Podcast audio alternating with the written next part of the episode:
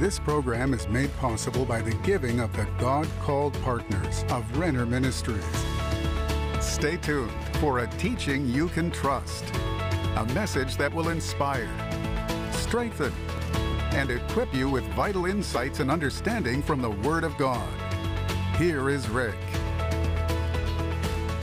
Hey, friend, welcome to today's program. This is Rick Renner, and I've been waiting for you. And today I'm so pleased that we can take you back into a service that I preached at the Eagle Mountain International Church in Texas, which is pastored by our friends, Pastors George and Terri Pearsons. It was a two part series I did.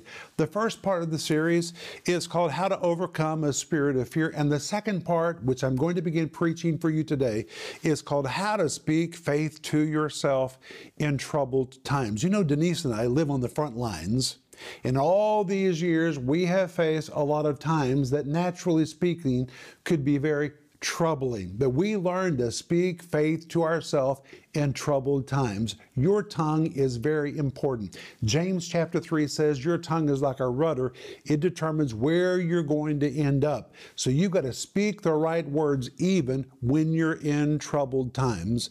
That's what this series is about, which comes with a tremendous study guide. And we're also offering you my book, which is called Life in the combat zone. If you think you're in the combat zone, this is the book that you need. So please go online to order all of these things or give us a call.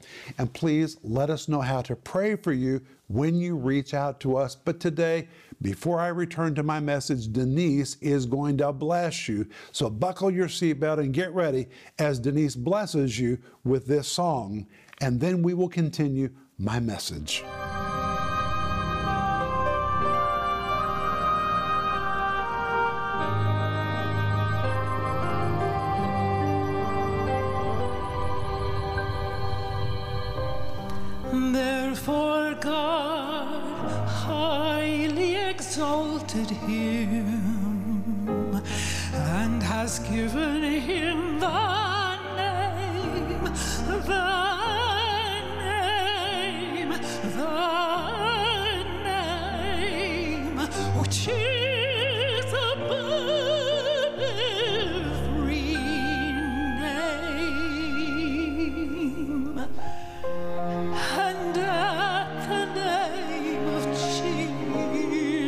Jesus,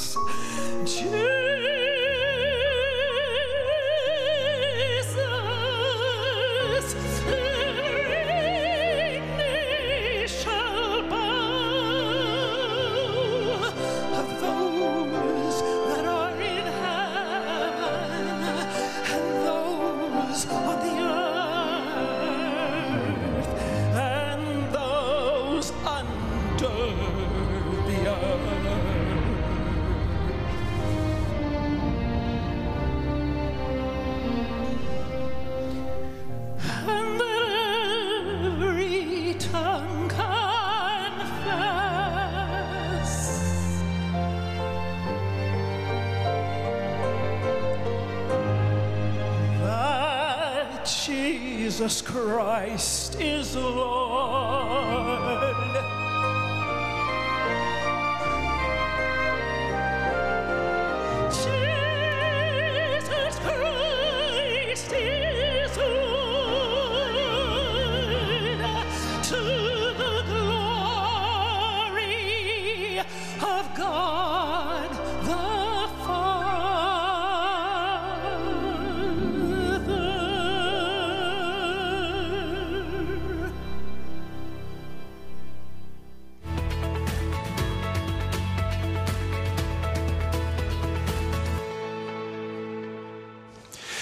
Come to 2 Timothy chapter 1, the Apostle Paul is writing to Timothy. And how he begins in verse 1 is very, very important. It says, Paul, an apostle of Jesus Christ, according to, everybody say, according to, according to the promise of life which is in Christ Jesus. But when you read it in the Greek text, those words, according to, is the little Greek word kata. It carries the idea of being dominated by something, being conquered or being subjugated by something. and you could literally translate it Paul, an apostle of Jesus Christ, being dominated, being subjugated, being conquered by the promise of life that is in Christ Jesus. And it was very important that he began in verse 1 with this declaration about life. Because at this particular moment, Nero had come to the throne in Rome and he was causing grave problems for Christians all over the major cities of a Roman Empire. And as I said on Sunday, if anybody could be nutty naturally, it would have been Nero because he was from quite a crazy family.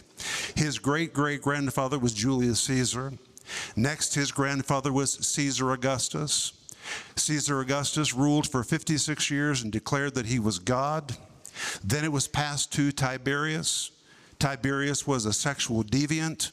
He ruled for 22 years and was so committed to entertaining himself with orgies that he left the city of Rome and retreated to the Isle of Capri, which was called a pleasure island where sexual activities took place 24 hours a day. And he took his nephew there, whose name was Caligula and Caligula was abused by his uncle for nearly 14 years on the Isle of Capri. Then, when his uncle Tiberius died, Caligula became the next ruler of the Roman Empire and carried all of that abuse into his soul, into that public position. Finally, four years later, Caligula was so horrible, he was murdered by the military. And when he was murdered by the military, the throne went to his uncle, whose name was Claudius. Claudius was married to a woman named Agrippina. Agrippina was the sister of Caligula, and she and Caligula had had an incestuous relationship. So this was a woman that had lots of abuse in her soul. Now she carries it into the imperial throne. And from a previous marriage, she had a little boy whose name was Nero. Well, Claudius had another son by a previous marriage. His name was Britannicus, and according to the rules, he should have been the next emperor. But Agrippina, who was a conniver and a manipulator, wanted her son Nero to be the next emperor, so she fed a bowl of poison mushrooms to the emperor Claudius. He died, and she declared her son to be the ruler of the Roman Empire at the age of 16. 16. Now, how many of you had a 16 year old? Can you imagine teaching your 16 year old that he is God and then sitting him on a throne and telling him there's nothing wrong he could ever do? He could do anything that he wanted to do. Well, miraculously, for the first five years, he was a pretty good emperor. In fact, they were called the golden years of Nero. But when he was five, year, five years into his reign, he became very tired of people trying to control him and tell him what to do. So he began to systematically kill anybody that had a voice in his life. Finally, he killed his mother. When he got rid of his mother, something snapped in his mind. And Nero really believed that he was God. And he really believed he was the finest artist and musician that had ever lived. And because he was so deluded in his mind about his musical skills, he would stand on the stage and would sing something which was not permitted for royalty. And people were so terrified of Nero that we actually have one recorded example of a woman so pregnant that she gave birth to her baby during one of his concerts because she was afraid to walk out while he was singing. People were just terrified of him. And because Nero believed he was the greatest architect that had ever lived, he decided he would tear down the ancient city of Rome and build a brand new city and rename it Neropolis. And in the middle of Neropolis, he wanted to construct a home that was 300 acres. Now, Brother Copeland, you've got a big house. But your house is not 300 acres. And he was going to call it the Golden Palace because the entire exterior was to be veneered in mother of pearl, and then gold leaf was to be placed on top of the mother of pearl. And it was called the Golden Palace. When he went to the Senate and asked for permission to tear down the most ancient section of Rome, the Senate said, Listen, you may think you're God, and we tolerate a lot, but we're not going to let you tear down our homes. So he went to his palace just on the outside of Rome, met with his servants, gave them the orders to start a fire in the Circus Maximus there in the city of Rome, and to do it at a time when no one would be available to put out the fires. The fire began to grow, the embers began to blow in the air, and sun, suddenly the entire city of Rome was on fire. And after seven days, three major sections of the 14 sections of Rome had been burnt to the ground, most notably the section where Nero wanted to build his palace. And when construction began on the palace, the Senate said, We finally have figured out who started the fire. Nero did this so he could build his palace. And they summoned him to the Senate for his own trial and possible execution. And when Nero finally stood in front of the Roman Senate, he said, How could you think that I, Nero, would burn down my beloved city? I can tell you who did this. And the Senate said, Give us evidence. Who? Who did this? He said, That new group in town called Christians. And he brought five allegations about Christians. And this was the beginning of fake news.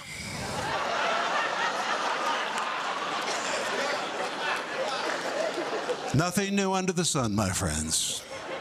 Number one, he said, these Christians are lawbreakers. Every time they meet in their underground meetings, it is illegal, and it's absolutely the truth because you couldn't meet without the approval of the emperor, and he had never given permission for them to meet. So the Christians at that time, just like Christians today, had to make a choice. Do we submit to the law of man or do we submit to the law of God?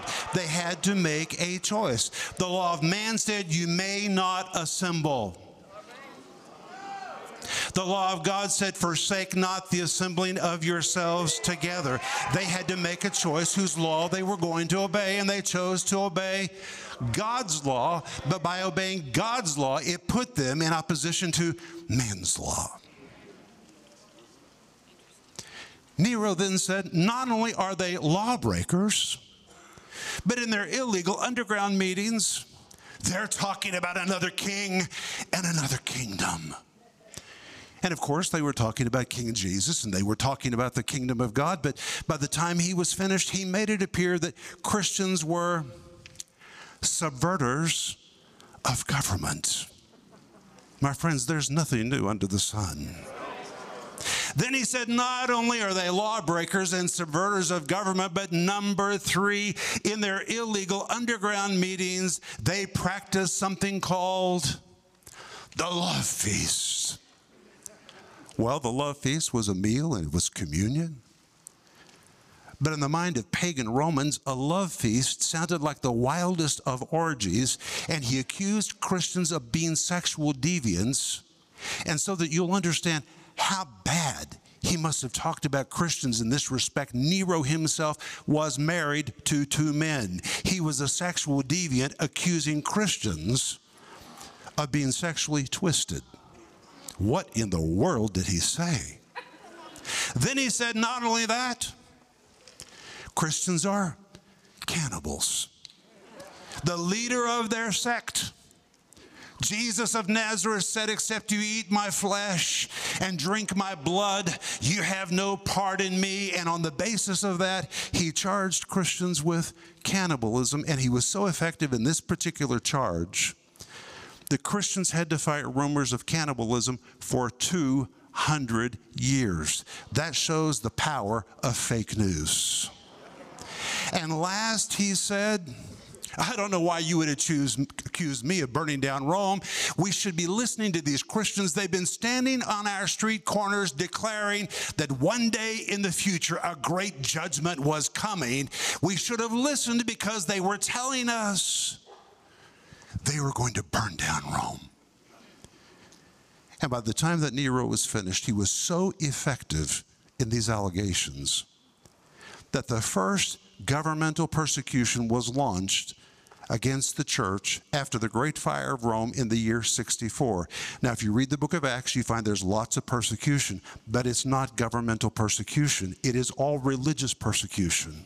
The first empire wide persecution began in the year 64. It began in Rome, and from Rome it went to all the major cities, including Alexandria, Antioch, and Ephesus. And Ephesus is where Timothy was pastoring the church. And suddenly, Timothy is devastated because people he thought would always be faithful are bailing and walking out on the church. These are people that he has walked, worked with for three years, some of them even trained by Paul. But their faith had never been tested by fire. And there's something about fire that really reveals the genuineness of your faith. When you've never been tested by fire, you really don't know who you are. But when you've been tested by fire, it reveals, it exposes who you are. And now thousands and thousands of people are walking out of the church and abandoning Timothy. And not only that, because Timothy is the most visible leader in the city of Ephesus, he knows the reality is at any moment there could be a knock on his own door. He could be arrested for his faith. And if they arrest him for his faith, he knows these are Romans. They will make my death horrible as an example to scare other people out of their faith. And he knows that. And Timothy is so taken with a spirit of fear that he has written a letter to Paul. Where is Paul at the time that Timothy wrote to him? Jail. Paul's in jail where? In Rome. Anybody know why Paul was in jail in Rome? He was not in jail as a Christian. He was in jail with the charge of arson.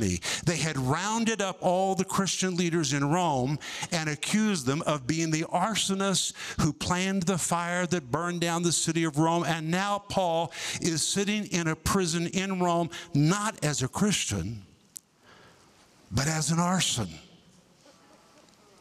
And all over the city of Rome, people are saying they've captured one of the chief arsonists. And Paul is in prison. All the fake news being circulated throughout the city. Paul can't say a word in defense of himself.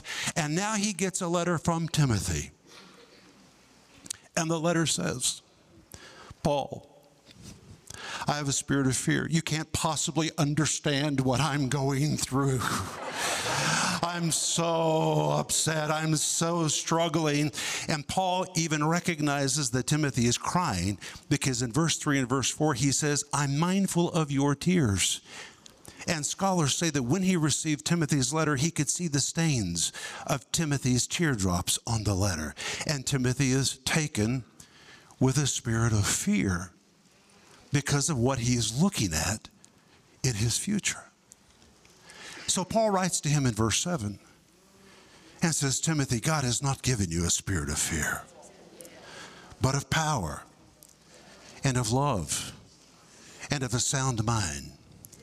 First of all, he says that fear is a spirit. He calls it a spirit of fear, and fear really is a spirit. You can feel it when it comes into the room. Panic comes with it, fear comes with it. It is a spiritual presence. And the word fear that is used here is the Greek word deilia, which describes cowardice or something that causes you to move into retreat. Rather than move forward, you're moving backward. You're trying to protect yourself rather than take new territory. And now Timothy, rather than being the advancing pastor that he was, is so affected by fear that he is retreating into himself and Paul says, Timothy, God has not given you the spirit of cowardice that causes you to retreat, but He's given you power, love, and a sound mind. But if you have a spirit of fear operating in you, you cannot operate in power, you cannot operate in love, and you cannot operate in a sound mind. The word power, as Brother Copeland has alluded to several times, is the Greek word dunamis. And most people think the word dunamis is translated dynamite, and certainly it can. But the word dunamis by itself was the very word used to describe a force of nature, like a hurricane or a tornado or a earthquake. Which means when the power of God is operating inside us, we are supposed to be a spiritual earthquake with the ability to shake things up. We're to be a spiritual hurricane to blow things out of the way. But if you're operating in a spirit of fear, you can no longer operate in that. And not only that, the word dunamis is the very word which was used mostly by the Roman Empire to describe the full might of an advancing army, which means when the power of God is operating in you, you become the equivalent of a one man army with the ability to push forward and to push darkness back. But when a spirit of fear is operating in you, you move into a retreat mode. We are living in a world filled with uncertainty and fear. As an end time generation, we are facing things we never dreamed we would face and previous generations have not ever had to deal with before. Sometimes it seems like darkness has been unleashed, and as a result, many people have been gripped with fear. Others deal with fear about their finances, their health, their family, their jobs, their future. But you do not have to give in to fear. You can learn to conquer fear and speak faith to yourself. The programs in this series are being offered as a two message set in digital and physical formats, starting at just $20. And this series will include two study guides how to overcome a spirit of fear and how to speak faith to yourself in troubled times. We are also offering Life in the Combat Zone Rick's classic book that deals extensively with the situation the early church faced during the brutal days of Nero. It was a time when there was betrayal in the church, defections from the ranks, and people were troubled, but they overcame fear and learned to speak faith to themselves. They learned how to survive, thrive, and overcome in difficult situations, and Rick will show you how you can do it too. Life in the Combat Zone is available for $17. Don't miss this special offer. The series, How to Overcome a Spirit of Fear and How to Speak Faith to Yourself in Troubled Times, and the book, Life in the Combat Zone. Call the number on your screen or go to Renner.org to order. Call or go online now.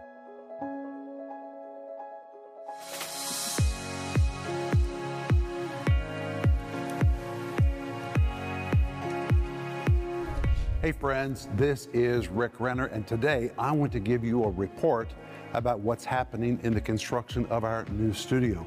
Work still continues.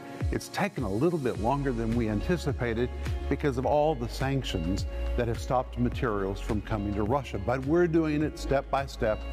And today, they're installing the fireplace, which is going to be the centerpiece of this big room where we're going to be filming programs.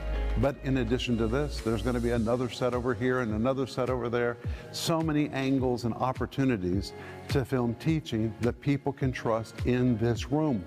But of course, this is just one room. But I have to tell you, I'm pretty excited about this room. To think that TV programs with the Word of God are going to be filmed right here. And when I look around this room, you can see this electrical grid, grid that's going to hold all the lights. It's on electrical pulleys, so it goes up, it goes down. It's just going to have everything we need to film the teaching of the Word of God. But hey, there's more than this. Let me show you. Well, I know you can't tell from what it looks like right now, but this really is going to be one of the smaller studios, and this is going to be Denise's studio because Denise is reaching women everywhere with her programming. And right from this spot, Denise is going to be sending her teaching to women all over the world. But hey, there's another set in addition to this one. This is our third studio in this new building. You may say, why do you need three studios? Because we're filming a lot of programs. Right now, we can only film one program at a time. We have to set it up, take it down, but this will enable us to do multiple things at one time. But on both floors of this building, there are multiple offices. In fact, there are 18 offices, and in all of these offices, people are going to be doing editing, writing, producing programs, working with our network. It is amazing the activity that's going to take place in this building. And it's not about buildings, it's about people. People need the teaching of the Word of God. But it's your generous gifts that have helped us to build this, and we will complete it. But right now, we're in phase three of our ministry, which is paying off our Tulsa ministry headquarters. We want to pay it off because the moment it's paid off, all of those funds will be released for us to broadcast the teaching of the Word of God around the world.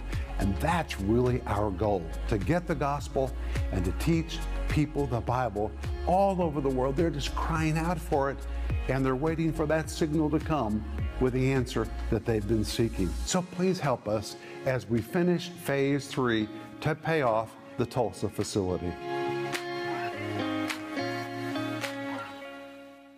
Hebrews chapter 10, verse 32 says, Call to remembrance the early days after which you were illuminated, how you endured a great fight of afflictions. And it's very often the case that when you've had a revelation and you've been illuminated, a fight follows illumination. The devil doesn't just roll over and play dead when he sees you have been illuminated or you have received a revelation. He will put up resistance to try to stop you. And that's why I say a fight always follows illumination. But we're in, when you're in the middle of the fight, you need to make sure your mouth keeps speaking words of faith. Don't partner with the devil by speaking a lot of fearful words. You need to get a grip on your tongue and you need to speak faith even in a troubling situation. And that's what I cover in this series, which is called How to Overcome a Spirit of Fear and How to Speak Faith to Yourself in Troubled Times. I have learned how to do it. Believe me when I tell you, Denise and I have faced a lot of times that were naturally very troubling, but we learned to make sure we used our tongue like a rudder to keep us moving in the right direction, and we were enabled to push through all those troubled times. And you can too. And that's why I want you to order this series, which comes with a study guide. And I also want you to order my book, which is called Life in the Combat Zone the subtitle says, How to Survive, Thrive, and Overcome in the Midst of Difficult Situations. And when you reach out to us, please let us know how to pray for you. You can reach out to us or order all these things by calling us right now or by sending us your email. But Father, I thank you in the name of Jesus that you teach us how to use our mouth to speak faith even in troubled times. In Jesus' name, Amen. I'll see you tomorrow, but remember Ecclesiastes 8 4, where the word of a king is, there's power.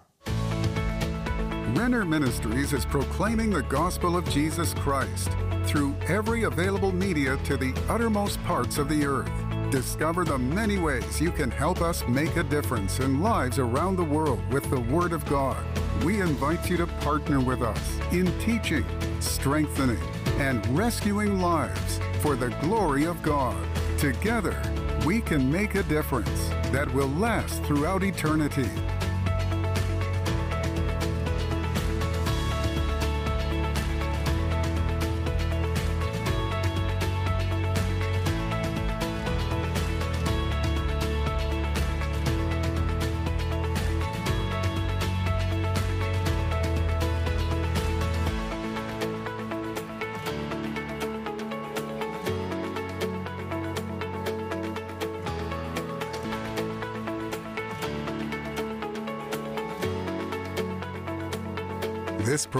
Was made possible by the giving of the God called partners of Renner Ministries.